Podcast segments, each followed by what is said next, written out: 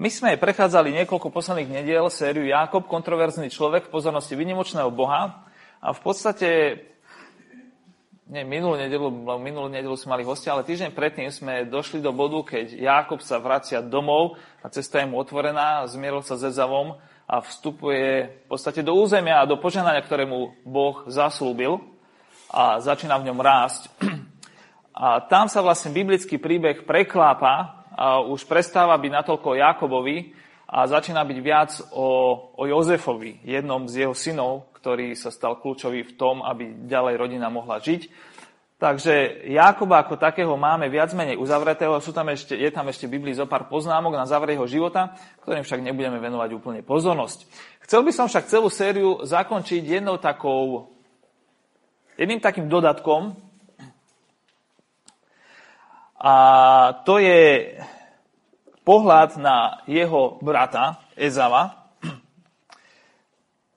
ktorému sme sa nejako bližšie nevenovali, ale myslím si, že je hodný našej pozornosti a aj nová zmluva sa mu, mu venuje niekoľko riadkov a venuje mu pozornosť. Takže toto bude úplná bodka za touto sériou na teraz. Takže prípad Ezau nazval som to, že nešťastný odhad hodnú od života. Nešťastný odhad hodnú od života. V živote si môžeme ceniť všeličo a v podstate sme nutení neprestane robiť také, taký posudok vo svojej hlave, že čomu akú hodnotu priradíme. Stačí odísť do obchodu a vidíte tam tie cenovky automaticky operuje v našej hlave. Vieme, že nejaké veci potrebujeme, že či cena je primeraná, že proste či si ceníme tú vec na toľko, koľko je tam znázornené na tom čísle. Ale nerobíme to len v obchode, robíme to bežne, robíme to v práci, robíme to v rodine, vo voľnom čase proste stále máme my nejaké zdroje, nejakým spôsobom s nimi nakladáme a sa rozhodujeme, že čo z toho, čo vieme, z našej pozornosti, zdrojov, času, peňazí, neviem čo ešte iného, odpočinku, akej veci venujeme, do akej miery si danú vec budem ctiť, do akej miery pôjdem po nej, ako, ako do nej budem investovať. Existuje na svete veľmi veľa prieskumov o tom, že čo si ľudia ctia a marketingové agentúry ich robia neprestane, aby vedeli správne nastaviť svoje kampane, aby to bolo trefné, aby teda bola pozitívna reakcia. Jeden z nich napríklad hovorí, a prepačte, je to v angličtine, ale to je len ilustrácia, že medzi desiatimi vecami, ktoré si my ľudia máme tendenciu najviac ctiť, sú rodina, zdravie, kariéra, peniaze, práca, e, duchovno alebo spiritualita, priatelia, osobný rozvoj, vzťahy, alebo vzťah, jeden konkrétny, a vzdelanie. Samozrejme, môže to byť aj úplne inak, toto je len ilustrácia. Ešte jedna osobná poznámka. A nie. Spravil som v živote veľmi veľa rôznych chýb, a, ale zdá sa mi, že väčšina z nich nemala úplne likvidačný charakter. Zatiaľ žijem, aj moja rodina. Ale sú veci, ktoré lutujem a zo pár takých, akože možno, že aj vážnejších. A, a väčšina z nich súvisí práve s tým, že v danom okamihu, keď som robil rozhodnutia, som nesprávne odhadol hodnotu niektorých vecí. A teraz napríklad s odstupom času niekoľkých rokov, alebo už to začína byť aj 10 ročí, keďže môj vek stúpa, tak nadobudám iný pohľad na hodnotu niektorých vecí, ako som mal možno pred 5, 10 alebo 15 alebo 20 rokmi. Asi si spomínate na to, keď ste boli deti, tak a možno ste mali nejaké peniaze a ste tak snívali, že čo si za tie peniaze kúpim. A a neviem ako vy, ale ja som bol ochotný všetko, čo som si našetril za celý rok, proste ísť a minúť na jednu futbalovú loptu. Alebo proste som si o tom, že si kúpim ten posilovací stroj, aby mi proste narastla nejaká hmota, lebo som hrdý aj dodnes. Potom mi došlo, že to je vlastne zbytočné. Ale proste, bol som v štáde, keď som videl nejakú hodnotu vo veciach a som že tak tomuto dám všetko. A z odstupom času to zrazu vidím nejako inak. A, a, a toto je obrovská výzva života, že, že akú hodnotu naozaj veci majú. A pod vecami nemyslím len to, čo si môžeme kúpiť v obchode, ale myslím život ako taký, proste rôzne aspekty života, ktoré stretávame, či už hmotné alebo nehmotné. Akú majú veci hodnotu. A Ezau pripísal veciam v živote nejakú hodnotu, ale s odstupom času mu tiež došlo, že to zle odhadol. A o tom budeme čítať. V Novej zmluve v liste Hebrejom sa píše takáto poznámka k príbehu, ktorý sme tu postupne čítali o Jakobovi. Od verša, v kapitola 12, verš 15 až 17 hovorí, Dbajte o to, aby nikto nepremeškal Božiu milosť, aby nevyrastol nejaký koreň horkosti, čo by spôsobil zmetok a mnohým nakazil. Nech nikto nie je nemravný ani bezbožný ako Ezau, ktorý za jediné jedlo predal prvorodenstvo. Veď viete, že aj keď neskôr túžil z dedi požehnanie, bol odmietnutý a už nenašiel možnosť nápravy. Hoci ju s pláčom hľadal. Toto je v podstate komentár k tomu, čo čo sa píše v starej zmluve, čo sme tu čítali a niečo z toho ešte aj budeme čítať. A, a, a Ezáv je tu opísaný veľmi kriticky a napriek tomu, že nemravný a bezbožný v našej kultúre začínajú byť pozitívne slova, tak e, v tomto kontexte sú mienené ako negatívne, samozrejme. A otázka je, že prečo.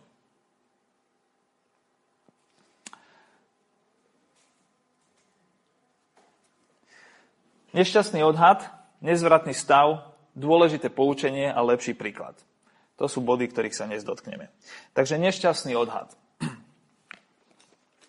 V projekte Možišovej, v 25. kapitole, sa deje taká malá epizódka, v podstate na začiatku mladosti dvoch bratov, Ezava a Jakoba. A tam čítame, že keď chlapci vyrástli, Ezav sa stal zdatným lovcom a žil na poli.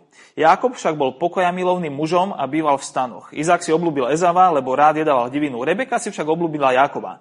Keď raz Jakob uvaril jedlo a Ezav prišiel domov z pola unavený, povedal Ezav Jakobovi, daj sa mi najesť z toho červeného jedla, lebo som unavený. Preto sa volá Edom. To znamená červený. Ale Jákob povedal, predaj mi najprv prvorodenstvo. Na to povedal Ezau, bez tak už idem umrieť, na čo mi je teda prvorodenstvo. A Jákob povedal, hneď mi to odprisahaj. A on mu odprisahal. Tak predal svoje prvorodenstvo Jakobovi. Potom dal Jakob Ezauovi chleba a misu šošovice. Ten sa najedol a napil. Potom vstal a odišiel. A tak pohrdol Ezau prvorodenstvom. Pre tých z vás, ktorí ste tu možno neboli s nami celú tú sériu, tak len spomeniem, že o čom je prvorodenstvo. Abraham, starý otec Jakoba a Ezava, dostal od Boha požehnanie, prísľub požehnania, že, že proste Boh ho bude viesť, že ho privede na miesto, ktoré bude pravým domom, že mu dá krajinu, že mu dá rodinu, že, že mu dá potomstvo a že dokonca tí, ktorí budú žehnať jemu, budú požehnaní a tí, ktorí budú zlopráni voči nemu, tak tým sa nebude dariť. A toto požehnanie bolo dané aj Abrahámovmu synovi Izákovi, ktorý bol teda otcom Jakoba a. A prvorodený bol v tej kultúre úplne kľúčový preto, aby niesol líniu rodiny ďalej. To znamená, že dostal veľ, väčší vklad od rodiny, z, z rodinných zdrojov, dvojnásobné množstvo ako ostatné deti a mal byť nositeľom vízie, proste hodnoty línie a aj požehnania. Lenže tu sme v situácii, keď Ezau prichádza hladný a unavený a je tu dobre voňajúce jedlo. A Jakob ako fiškus zacíti príležitosť. Ezau cíti jedlo, Jakob cíti príležitosť. A dochádza k obchodu. Ezau zapredáva svoje postavenie prvorodeného. A mám takú otázku tam na vás na zamyslenie, že prečo myslíte, že bola šočovica pre Ezava v tomto okamihu taká hodnotná a prečo to prvorodenstvo bolo pre neho také lácne. A budem rád, ak zaznejú aj nejaké odpovede.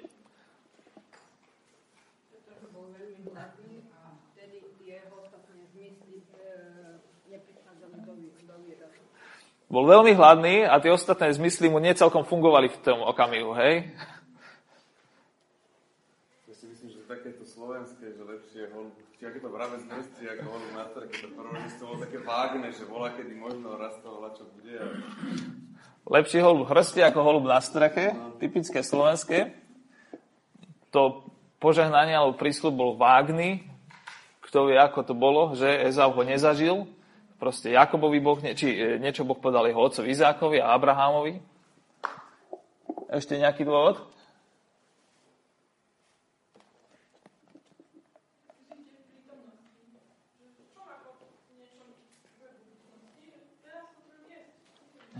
Žijete v prítomnosti, že teraz potrebujem jesť, čo bude v budúcnosti, to proste neriešim. Toto je moja aktuálna potreba, to potrebujem riešiť.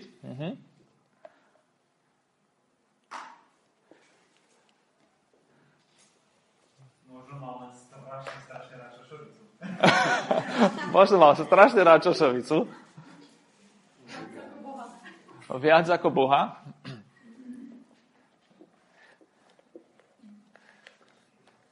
Neviem, či si to uvedomujete, ale to, čo tu ide v podstate, akože, lebo my si tak povieme, že my sa šošovice, neviem, kedy ste naposledy jedli šošovicu, uh, zvykneme jesť šošovicu, ale asi nie každý týždeň, ale proste to, to nie je veľká hodnota, ale predstavte predstav si, že to je jedno menu. Hej? 4 eurá. Proste toto je hodnota, o ktorej sa bavíme a on je unavený.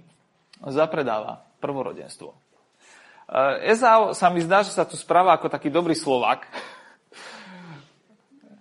A ako sme to povedali, žije v prítomnosti, má aktuálnu potrebu, chce instantné riešenie, eh, pociťovaná potreba, príťažlivý pohľad. Treba povedať, že Jakob bol skvelý kuchár podľa toho, čo o ňom vieme, hej? že mu to išlo. Keď tam bolo nejaký, nejaký špenát alebo čo, tak môže byť, ja, som nikdy takýto problém nemal, ale tam bola voňavá šošovica a Jakob vedel. Ako?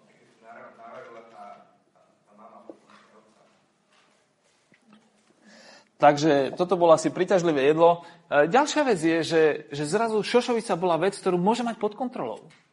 Proste mám hlad, tu je niečo, ja môžem vyriešiť svoj problém, mať to pod kontrolou. A požehnanie naopak bolo nehmatateľné, vágné, časovo neisté. E, on nemal to zaslúbenie priamo od Boha, mohol si povedať tak, akože, či to za niečo stojí, či z toho niekedy niečo bude. Tie dôvody tu sú. A tragédia Ezava nespočíva v tom, že sa chcel nájsť ale v tom, za akú cenu bol ochotný sa nájsť. Jeho tragédia nespočíva v tom, že bol hladný a chcel si naplniť potrebu, ale v tom, za akú cenu bol ochotný vzdať sa niečoho väčšieho, svojho prvorodenstva. Pohrdol prvorodenstvom. Predal svoje prvorodenstvo. A preto to je nazvaný nemravným aj bezbožným. Nie preto, že sa naštval na Jakoba, keď zistil, že Jakob proste lišiacky tam ošetril to ešte aj s otcom neskôr. Toto je to, o čom hovorí nová zmluva. Pre toto ho nazýva nevravným a bezbožným. A to slovo nevravný znamená e, človek, ktorý, je, e, ktorý nemá sexuálne alebo morálne hranice, nemá orientáciu. Proste nerozlišoval, že čo je vhodné, čo nie je vhodné.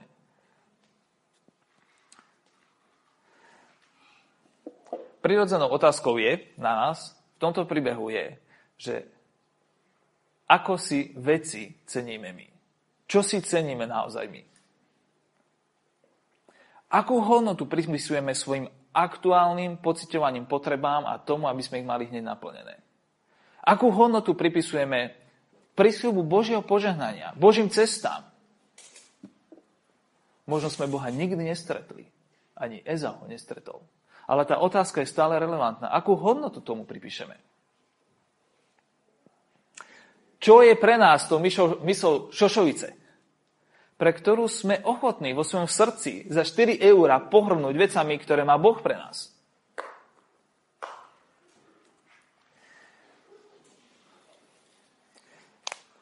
Príbeh ukazuje, že Ezau spravil veľmi zlé rozhodnutie. Nešťastný odhad hodnôt života.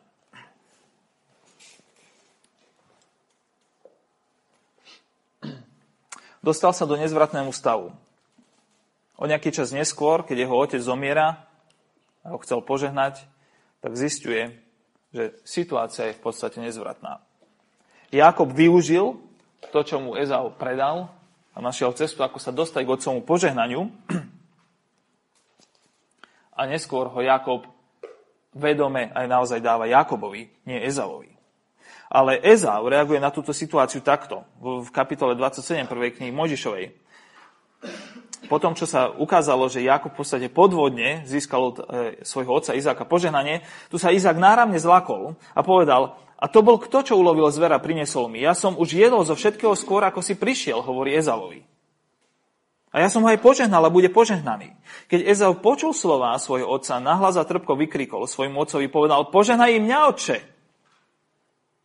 Ten však odpovedal, tvoj brat prišiel podvodne a uchvátil ti požehnanie. Na to Ezau povedal, či nemá právo meno, právo meno Jakob, teda úskočný, veď ma už dva razy podviedol. Vzal mi prorodenstvo a teraz sa uchvátil mi požehnanie. A dodal, pre mňa si nezachoval požehnanie? Izák odpovedal Ezauovi, hla pánom som ho ustanovil na tebou a všetkým jeho bratom som mu dal za sluhou. Obilým muštom som ho zaopatril. Čože môžem urobiť pre teba, syn môj?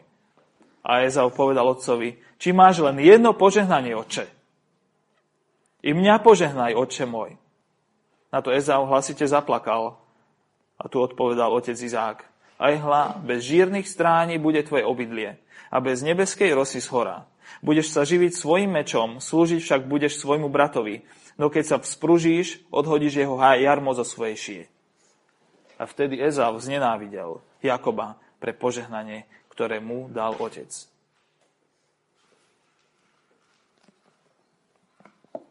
A začal kuť plány, ako svojho brata zabije. V, tom, v tejto epizódke, ako ju čítame, tak cítime, ako narasta emocionálne napätie. Zármutok.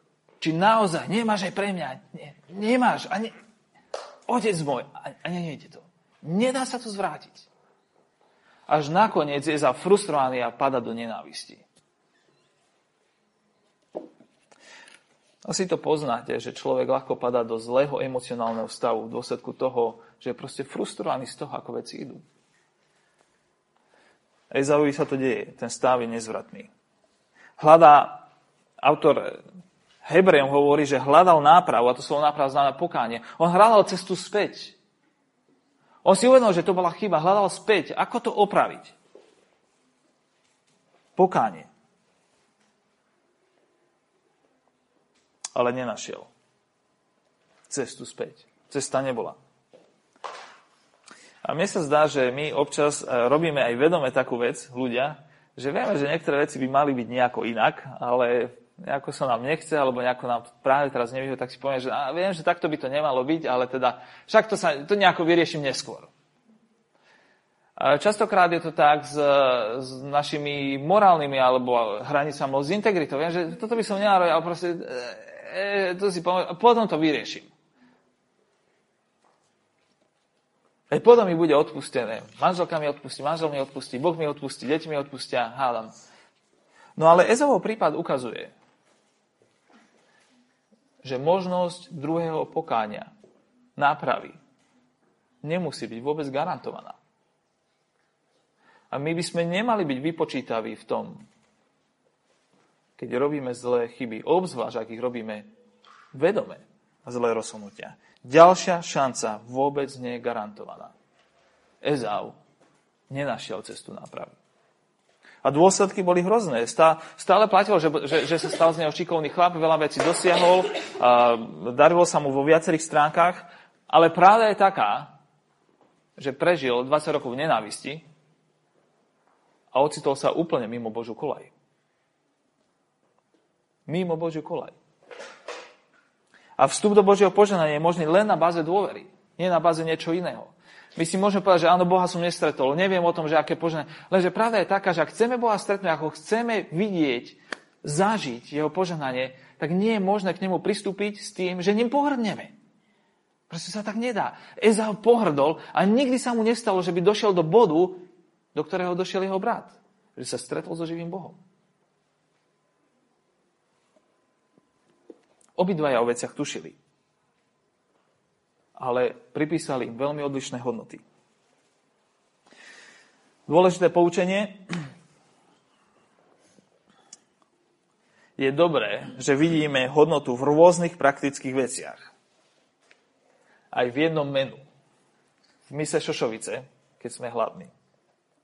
Konec koncov je deň matiek. Je dobré, keď matky navaria. A je dobré, keď manželia navaria. A keď v mojom prípade sa to veľmi nedieje.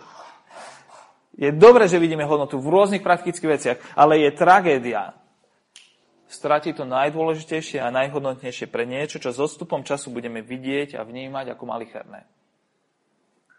A to sa stalo Ezavovi. Sú veci, ktoré by sme nikdy, nikdy nemali obetovať. Sú veci, ktoré by sme si nikdy nemali nechať újsť. A nikdy by sme nimi nemali pohrnúť. Lebo vlak môže utiecť aj nám. Tak, ako sa to stalo Ezavovi. Lepší príklad, spomenul som Jakoba. Dvaja bratia. Pravdepodobne obidvaja mali porovnateľné množstvo informácií o živote aj o Bohu. Boli vychovaní v jednej a tej istej rodine. Predsa z nich jeden Skúste si to predstaviť. Ako sa zrodila tá situácia pri tej Šošovici? Príde za vami váš súrne, zapýta si jedlo. Tak jasné, ako však, čo, však sme v jednej rodine, dáme si, ale Jakob to využíva ako príležitosť. Mne sa zdá, a neviem, či len preto, že moje mentálne procesy sú vo viacerých ohľadoch také pomalšie, ale že pravdepodobne o tom musel rozmýšľať už vopred. O tom požehnaní aj prvorodenstve. Že ako ho to práve vtedy, v tej chvíli napadlo, že proste, že, že skúsme to nejako vychangeovať, vyobchodovať. On pravdepodobne musel o, tým, o tom rozmýšľať, že o čom to je to poženanie, ten slúb, ktorý mali jeho otcovia. A bol zvedavý, proste zdalo sa mu, že tam je niečo hodnotné, že to by si nemal nechať A zrazu sa naskytne situácia, keď je príležitosť, tak on po nej skočí. On o tých veciach pravdepodobne rozmýšľal, pripísal im nejakú hodnotu, bol zvedavý, povedal si, že ak, ak na tomto je niečo pravdy, tak to stojí za moju pozornosť a ak to je pravda, tak za tým by som mal ísť. Zdá sa, že jeho bratovi vyrili hlavou iné veci a keď prišlo na túto tému, tak bol úplne vygumovaný. Chcem jesť. Ale Jakob znova a znova, napriek všetkým svojim chybám, pochybným charakterovým vlastnostiam, ktoré vidíme takmer v každej jednej epizóde jeho života. Jedna vec je tam typická a to je to, že má tušenie, intuíciu, že na tom Bohu niečo je. To požehnanie za niečo stojí a za tým chcem ísť predstavuje lepší príklad v tomto, ale je, máme tu ešte lepší príklad. Pár veršov predtým, ako sme čítali tie slova z listu Hebrejom, pár veršov predtým ten istý autor hovorí takúto vetu. A hovorí to kresťanom, všeobecne ľuďom. Upírajme zrak na Ježiša, pôvodcu a završovateľa našej viery. Miesto radosti, ktorá sa mu ponúkala, pretrpel muky na kríži. Pohrdol potupov a teraz sedí po pravici Božieho drónu. Vraví, potrebujete sa pozerať tu na niekoho na niekoho, kto je proste nadčasový. Ten problém tých hodnot je problémom času a našej obmedzenej perspektívy. Mne sa zdalo, že futbalová lopta je brutálne veľká hodnota, lebo proste tak som ju chcel mať. Potom, ja neviem, posilovací stroj, alebo potom bicykel, alebo potom e, nejaké dievča, alebo potom, potom a ten počítač a, a hry a, a, a, a škola a peniaze a kare. E, proste, ako sa na veci pozeráme? A potrebujeme sa pozerať na život v celkovej perspektíve aby sme videli pravú hodnotu veci. A preto nám autor listu Hebrejom hovorí, upierajte zrak na niekoho, kto je nad tým všetkým, ktorý ukazuje cestu. Dáva perspektívu. On ho nazýva, je to povodca završovateľ vašej miery. Je to niekto, kto vám dá perspektívu na, na, na život a je schopný vás touto perspektívou previesť. A vraví, že podobne ako Ezau, aj on nejakými vecami pohrdol preto, aby získal iné. Miesto radosti, ktorá sa mu ponúkala, pretrpel muky na kríži a pohrdol potupov a teraz sedí po pravici Božieho trónu. Neviem, ako si predstavíte dokonalý stav, ale skúste si ho predstaviť. Že dokonalý stav. Za akých okolností by sme boli ochotní sa ho vzdať? A hodnota by musela byť dosť vysoká. A napriek tomu Kristus opustil väčnosť, svoju slávu ktorú mal a ktorá sa mu núkala, aby ju mal stále. On to opustil, prišiel na zem, pretrpel muky na kríži. Pohrdol potupou. To je zvláštne slovo, nie? Pohrdol potupou. pohrdol utrpením, ponižením. Ako sa dá pohrdnúť utrpením? Čo znamená slovo pohrdnúť? Ezau pohrdol požehnaním a to znamenalo, že požehnanie preňho neznamenalo veľa. Prvorodenstvo. Povedal si, že táto vec za veľa nestojí. Na túto vec sa môžem vykašľať. Však o chvíľu možno aj umrem. Potrebujem sa nájsť. Keď niečím pohrdáme, tak tým vyjadrujeme to, že vo svojom vnútri to považujeme za nie veľmi hodnotnú vec, za vec, ktorá by nemala mať na, náš, na nás rozhodujúci vplyv, čo sa týka našho rozhodovania. Proste malo by nám to byť lahostajné. A toto je presne to, čo Ježiš spravil s utrpením. Že on keď videl utrpenie, tak povedal si, je mi to lahostajné. Ja som ochotný ho prejsť. Utrpenie mi je ukradnuté. Nebolo to pre neho vôbec príjemné, ale povedal si, toto nie je vec, ktorá má ovplyvniť moje rozhodovanie. Ja opustím svoju radosť a pôjdem na kríž a pretrpím potupu pohrdol potupou. Vyhlásil ju za lahostajnú pre neho. A výsledok bol ten, že nakoniec sedí po pravici Božieho trónu. Je na najlepšom možnom mieste. Ak Boh je, tak toto je to najlepšie miesto. Byť s ním. V sláve. Ježíš sa vzdal viac ako 4 eur. Ezava aj 4 eurá zlákali. Ježiš sa vzdal viac, aby mohol byť s tým, pre ktorého sme tu všetci. Aby mohol priviesť nás tam, pre ktorého sme tu všetci.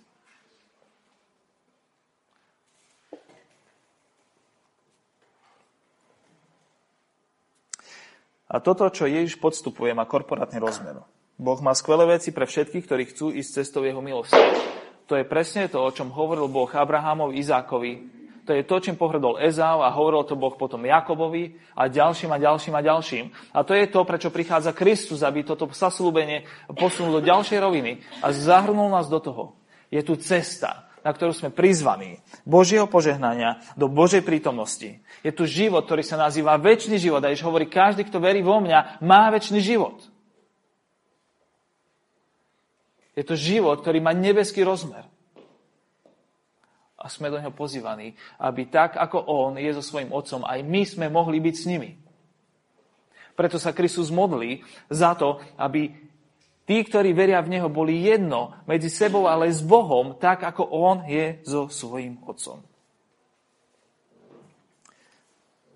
Dbajte o to, aby nikto nepremeškal Božiu milosť.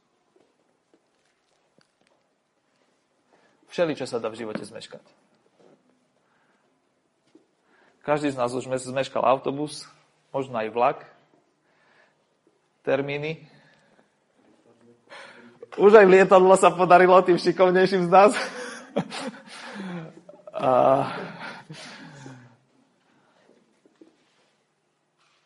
Dá sa zmeškať príležitosť. Dá sa zmeškať hromada veci v rodičovstve, v práci, v obchodných vzťahoch. Dá sa zmeškať granty. Možnosti osobného rozvoja. Ale dá sa zmeškať aj Božia milosť. A Ezau nám to pripomína. Nemali by sme to brať na ľahkú váhu. A ak toto vnímate ako pozvanie k milosti, ak Duch Svetý vám prehovára, tak si to nenechajme ujsť. Lebo druhá možnosť vôbec nemusí byť garantovaná. Poďme na chvíľu do ticha. Tak ako sme a môžeme rozímať aj nad tým, čo nám Božie slovo práve hovorilo. Podajte sa Bohu. Približte sa Bohu. A On sa približí k vám. Očistíme si ruky, hriešnici, duševne rozpoltení, Posveďme si srdcia. Uvedomme si svoju biedu. Žalstíme a plačme. Nech sa náš smiech obráti na žalosť a radosť na žiaľ. Pokorme sa pred pánom a povyši nás.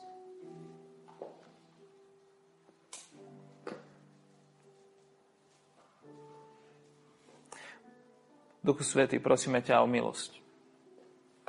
o tú zvláštnu milosť vidieť pravdu tak, aká je. Vidieť veci také, ako sú. Vidieť hodnoty v živote také, ako sú.